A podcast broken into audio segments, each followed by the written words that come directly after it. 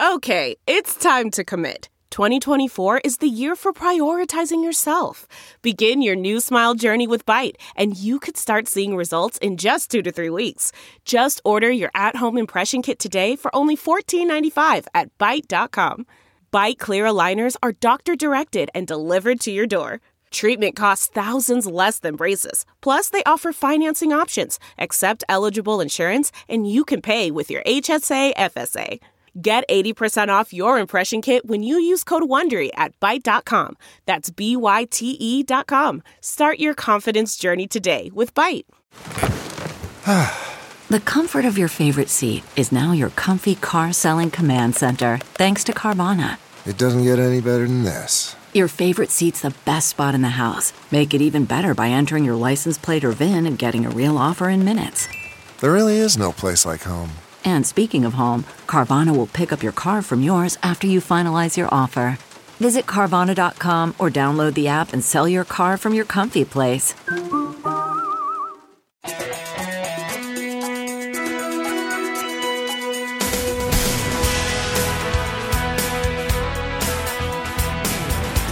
Welcome to Hollywood and Levine. I'm Ken Levine, your podcast host. This is part two of my two part interview with Sally Stevens who you have heard a million times. She is a session singer, and she has been on Sinatra songs, on hit songs. You've heard her in movies, commercials, variety shows. For 20 years, she's been the choral director of the Oscars. And this week, we're going to talk about working with Burt Bacharach.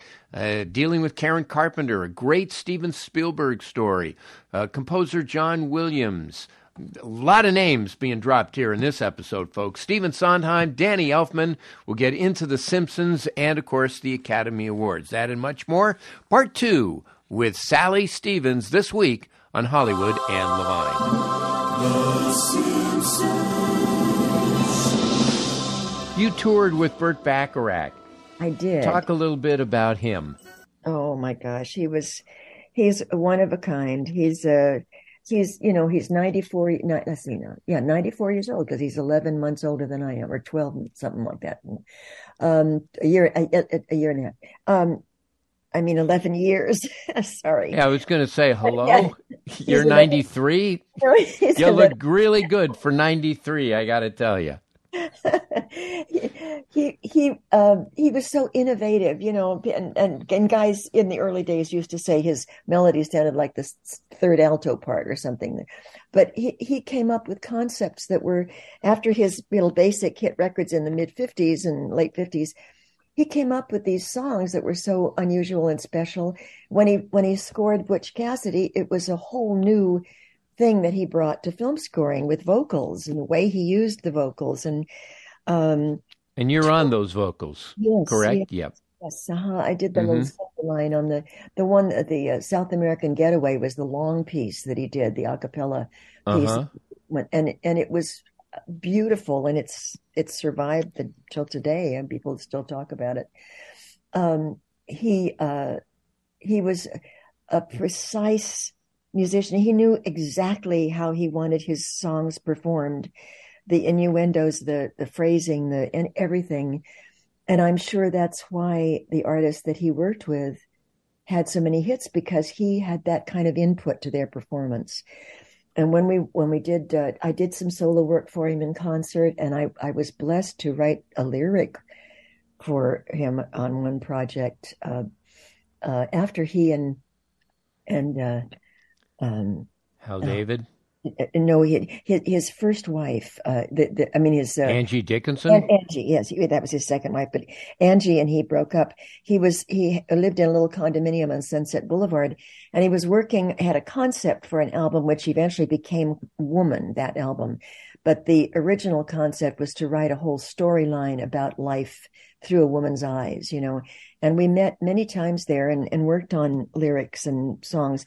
Eventually, that trans transmorphed into a an album that included songs with lyrics by women, but it was not a, it was all, not all one subject, one flow. So I got to one of my songs went into that lyric, and we recorded it. I mean, into that album, we recorded it with the Houston Symphony. Um, the thing about Burt is that writing is, I believe, music is still a part of his everyday. He he. The last time we spoke was uh, well, he wrote this lovely blurb for the book so kindly, but the last time we had dinner was probably ten years ago, and he said, "I, you know, I get up in the morning and I go to the keyboard, and that's that's what I continue to do." And he's written with so many different collaborators uh, that his songs have continued to be current and he's just amazing and a very kind man. When you collaborate with him, uh, uh, does he have the music first, or does he hear your lyrics and uh, create a melody to that, or do you do it head to head? Well, it was uh, it was kind of it happened in all those ways. I can remember sitting next to him. He he had a little upright piano at that time that he was working on, and I was sitting next to him, and uh, we so, some of it came together at the same time. Some of it, I think, um, I would bring lyrics in and he'd look them over. And if there was a line that he liked, maybe he'd do something to that line, or he had a little melody and, and I'd find the lyric that fit that melody. Um, the piece that I wrote that, that, that ended up in the album is called There Is Time. And the vocal part is really very short. It's, it's, uh, it's i think you know like 16 bars once through but it's got a very long instrumental um, development then that he goes into. But it was a very personal lyric and i think it was probably about burt and i basically. And i was able to write about it because it came later in life. Yeah i just picture the two of you sitting at his piano and i think you know for myself there was a point where i was writing with larry gelbart who oh. is basically the Mozart of TV mm-hmm. writers. Yes. And at one point, I just stopped and I I said to myself, "Oh my God."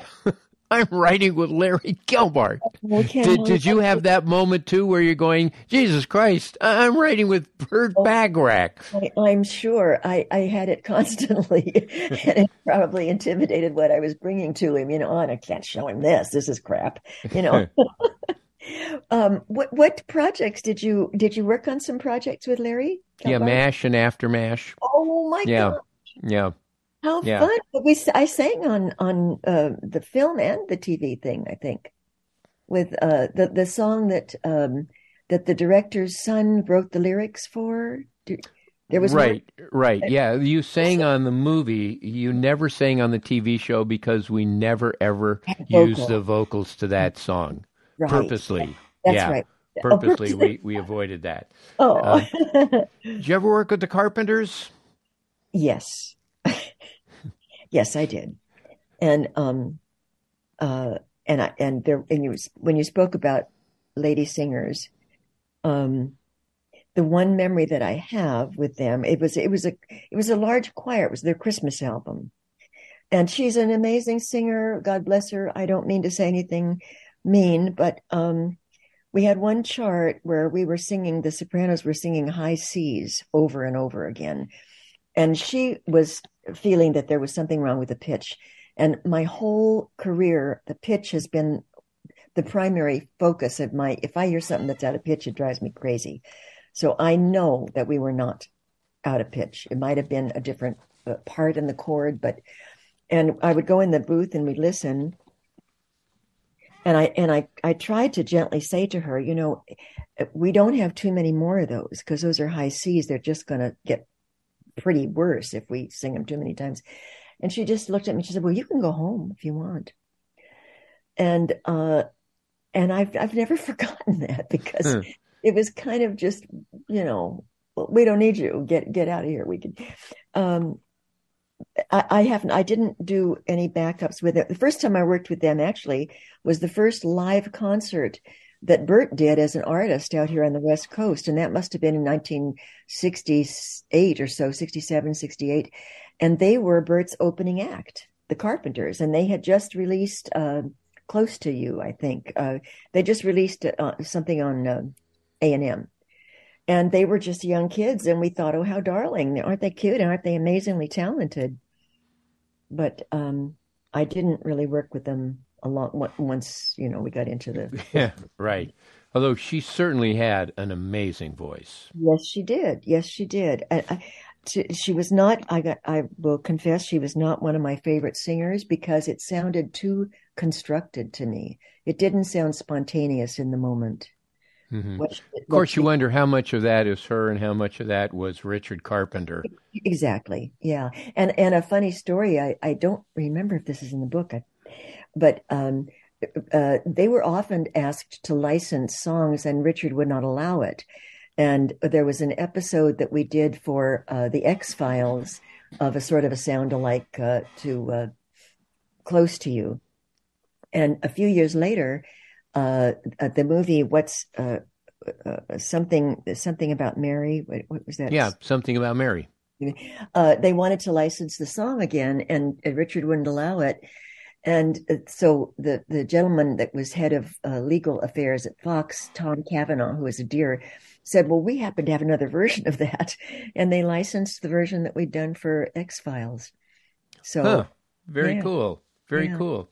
You also got to work with directors, and you worked with Steven Spielberg. Yes. You, you tell a great story in your book about how he fixed your camera. oh my gosh. Yeah. Um, well, Steven, you know, obviously was very connected to the music for his films. He and John had a long, well, I still have a long connection. And um, I had been asked to find a solo vocal for the for the vocals in Munich. And there's a wonderful singer who's also a composer herself, Lisbeth Scott. But in those days, she was only doing singing and um, she she came in to do the vocals, and I asked if I could come to do uh, to photograph the the uh, session because I was do, starting to do some of that, and we were on the scoring stage at Fox. Um, no, I'm sorry, at Sony, and uh, I was stumbling around the stage trying to be inconspicuous and I tripped over one of the bases on the sound baffle things and my camera went flying across the floor and bounced on the wood floor. And I was fiddling with it and, and, uh, um, Steven could see me and he said, let me take a look at that. And I don't know what he did, but he took it into the control booth, came out a few minutes later and he said, this should be fine now. I, and it was.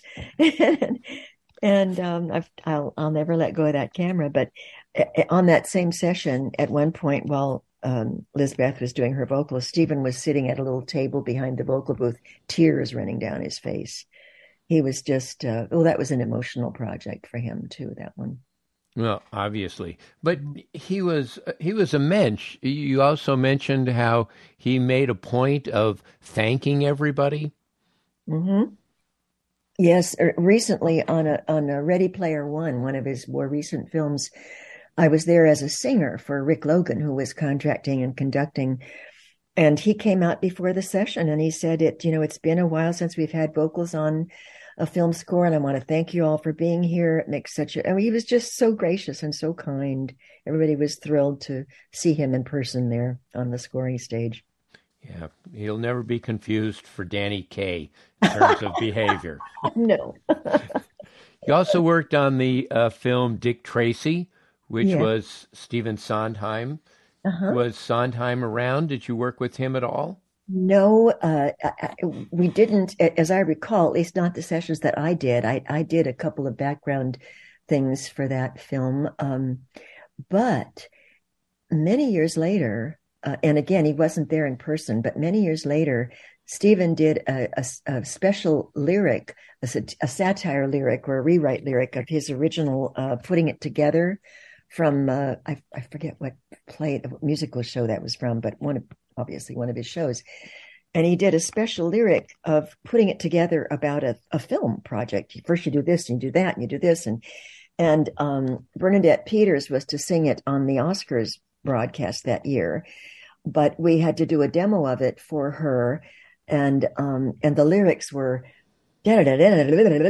it just went on and on and right right. And, and we demoed it uh, with Bill Conti sitting in the booth and um, and then Bernadette did a great job of it for the show. But I did the vocal for the demo and I it's an amazing lyric and I think Bernadette Peters and I are the only people who've ever sung that lyric. Hmm. that was that was kind of fun so you've done some demos uh, you you sent me one that I'm going to play here in a moment, uh, hmm. where uh, they were putting together the Sinatra Duets album, uh-huh. and I guess they wanted Barbra Streisand to sing a duet with uh, Old Blue Eyes, and so you did the duet demo with yeah. Sinatra. Yes, I did. That's a treasure to have that copy. I'm so grateful to Pat for letting me have a copy. Let's listen to that now. Okay. How glad the many millions of Jonathans and Williams would be to capture me. But you had such persistence, you wore down my resistance. I fell, and it was swell. You're my big and brave and handsome Romeo. How I won you, I shall never, never know. It's not that you're attractive, but oh, my heart grew active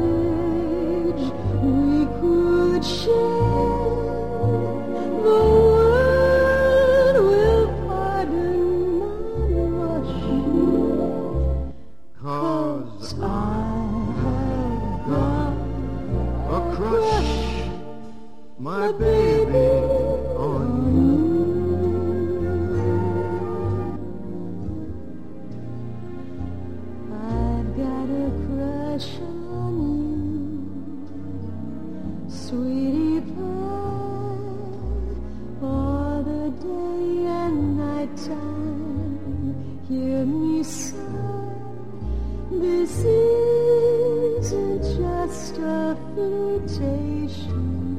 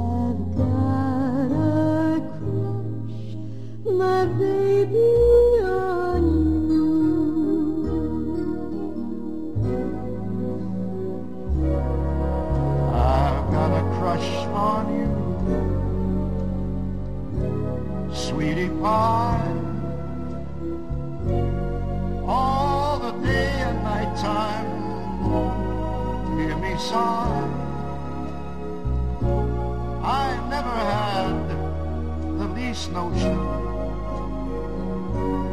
that I could fall with so much emotion.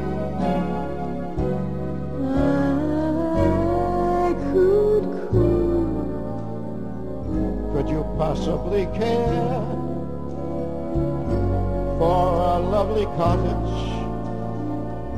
that, we could share the world with pardon my much.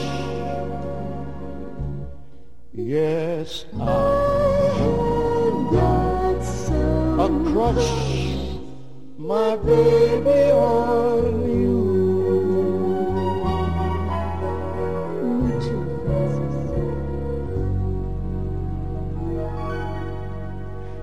Were good. He was meh but but you you were really good. You kind of sang in her style. Was that on purpose?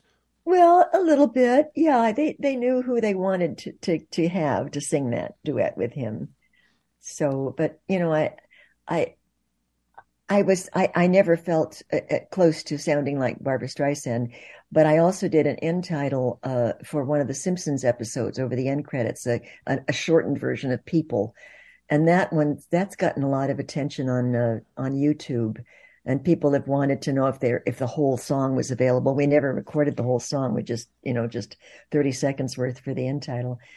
So I I don't consider myself equivalent to Barbra Streisand, but I I leaned in that direction sometimes. Yeah, we were able to get Tony Bennett to sing a song in one of the Simpsons episodes that we wrote. Oh, well, fun. so The Simpsons we got to get to that, certainly. Um, you're the person who sings The Simpsons. How did yes. that come about? And I bet you had no idea when you recorded it that day that it would be seen by a billion people f- forever. A hundred years from now, people are going to be watching and listening to that. Absolutely, Ken. I, you know, when you you go, well, how it came about is that I had done uh, Danny's vocal contracting on several. Once he started doing film scoring, I did the vocal contracting for him on Pee Wee's Big Adventure and a Beetlejuice and Edward Scissorhands and a couple of the Batman films. And then, as you know, there's a chapter in my book about how I screwed that one up. But um, for but at that point I had vocal contracting and worked with him and he called and had this little project that Fox had asked him to do and so we went in and did the demo. Danny is singing on it as well. It was Danny and myself and my daughter Susie who had started to do sessions at, by that time. And um, yeah, you, you do those things and you think, well, I don't know, this is weird. Maybe this will go, maybe it won't. And it's been airing now for 33 years, that little vocal that we did. Now I want to get into the Academy Awards oh, because oh, you spent 20 years, 20 years as the choral director for the Academy Awards. So yes. that must have been fun being at all those rehearsals and seeing was, all of those stars and incidents. It was amazing, Ken. I I had sung on on the show many times before I was asked to contract um, just as a singer. And I remember the early days, we, we would sit on the floor over at Western Recorders and wait for the cues that needed vocals because they would pre record everything there. And then the show would be done at the Santa Monica Auditorium or something. But once it really got to its full bloom, um, when Bill Conti became uh, uh, uh, musical director, after a couple of years, he hired me because I'd work on a couple of his films and we did the uh, I did the vocal contracting and and kindly Michael Seligman gave me screen credit as choral director, which was lovely. Very cool.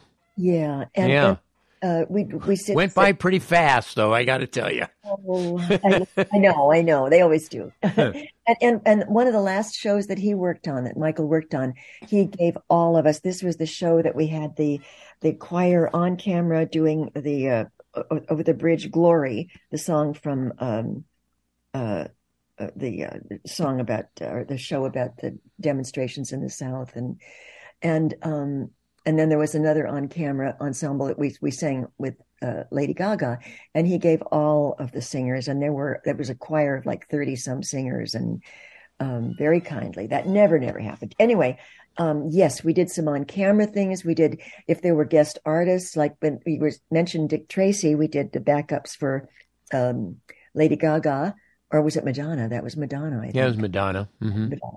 And um, she was the Lady Gaga of her era. Yes, she was. And she was there that night with Michael Jackson. After she finished her number, they were sitting in the front row. We could see them from the orchestra pit. But Bill had this wonderful system in the beginning uh, and throughout where the, the, singers were very much a part of the orchestra. And there would be vocal cues for everything that was nominated and there would be five of them because you don't know who the winner is. And then once the winner was announced we just give the downbeat and we'd sing whichever cue on that page of sheet music was the one that matched the winners so that was kind of fun and required being very attention paying and yeah i would say uh, were you nervous um, it, at first, I think we were, but it, we got to understand that, you know, as as the evening progressed, uh, uh, as happens, one film might win more than one or two awards, and so you were singing the same cue from time to time.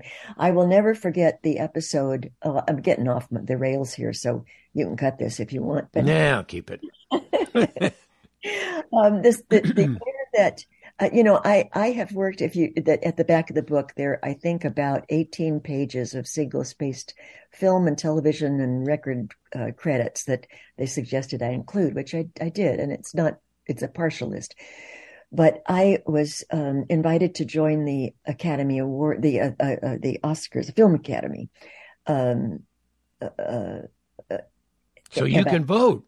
No, I because I didn't get in. No, Alan Silvestri wrote the letter for me, and Don Davis wrote the follow up letter.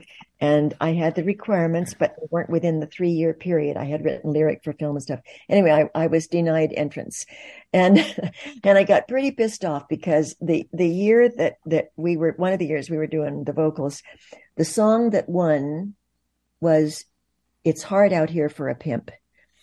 And uh, it was it was a rap. Yeah, I, I remember. And the guys who wrote that song were automatically members of the Academy just by virtue of being nominated. And I don't know that they've ever written another music, another song for film since that time, 15 years ago or whenever it was. But, you know, the, the, the, the, the politics of the business always enter in. So I know I'm bitter. I mean, I was denied entrance to the Academy and, and, and I co wrote Mannequin 2. Oh my goodness. So screw them. May I ask who wrote your letter? Who wrote your uh, invitation or whatever they're called? Uh, probably Larry Gelbart. yeah, yeah, isn't that something? Yeah. And, and I, I know that you know it's a tight knit group, and they don't want people in there that are going to be voting who who are not. Well, I'm sorry. It's it's it's political, and and it's it's there are a wonderful bunch of people in there, and it's and it's become I've noticed lately uh, very much more open to women composers. Um, you know, it's like they're they've been pushed in the other direction. So it it it has changed a bit, but at that time it was very. And you're still doing it, and you were on the Grammys. What year were you on the Grammys? The most recent one was, I think, 2017 or 16. It was when uh, we we sang backup for uh, Sturgill Simpson, who was nominated and won for the best country album. And we were on camera and fun, lots of fun. well, you you've had a, a, great career, and I I enjoy listening to you, even though I have no idea it's you. Does that bother you that you have this huge career and no one knows who the hell you are. Oh, no, it doesn't bother me, but it would be, you know, it was, it's sad that I think the, I re- learned recently from somebody that the musicians union has changed one of their rules and it has become that you have to list the musicians on a film score. And maybe that will trigger listing the singers. I on I noticed on Nope that the most recent score Michael uh, Abel scored. Um, it was uh, that that they listed all the singers and all the musicians in the end credits. So maybe that has kicked in. But the, the and when you're part of a choir, I, I personally the only value is that somebody else looking to put a choir together might notice who the choir was and they liked it and they get some of those people and it might mean another job. But what was always sad to me was that even when we did the solo vocals, we didn't get credit. You know, I wrote the the main title for On Any Sunday with uh, Dominic Frontiere. It was my first opportunity to write uh, lyric for film. And, and it's a motorcycle movie, yeah, right? You yeah. wrote about a motorcycle movie. I, I did indeed. you ever ride a motorcycle in your life? I rode behind my brother, and I rode behind the vice cop I was engaged to back in the UCLA days. okay. you got street cred. All right. I guess so because that film has become iconic among motorcyclists. I've I've had two or three interviews in the last four or five years from people who have traced me down, tracked me down, and and I, I got credit for writing the lyric, but not for singing the main title. And when some one of the guys that writes for motorcycle magazines found that that was the case, he reached out, and we we I've done several interviews. But it's I think the, that part of my identity, where you are actually a a single person doing something all by yourself. That that that would be nice that people knew about. Right. Well, you do have a book, and um, you know we can learn about you there. It's called "I Sang That," and it's available, I guess, wherever books are sold, which means Amazon. It's basically online orderable from Amazon and Barnes and Noble. Barnes uh-huh. yeah. Very cool. And you've 18 pages, single spaced, of, of things and all the the songs you sang on, all the hits and great movies and everything. And, and I am going to go out with my favorite Sally Stevens song. This is my favorite of all the things you've ever done. Oh. This is my favorite. Oh, can't wait to hear it. KFI,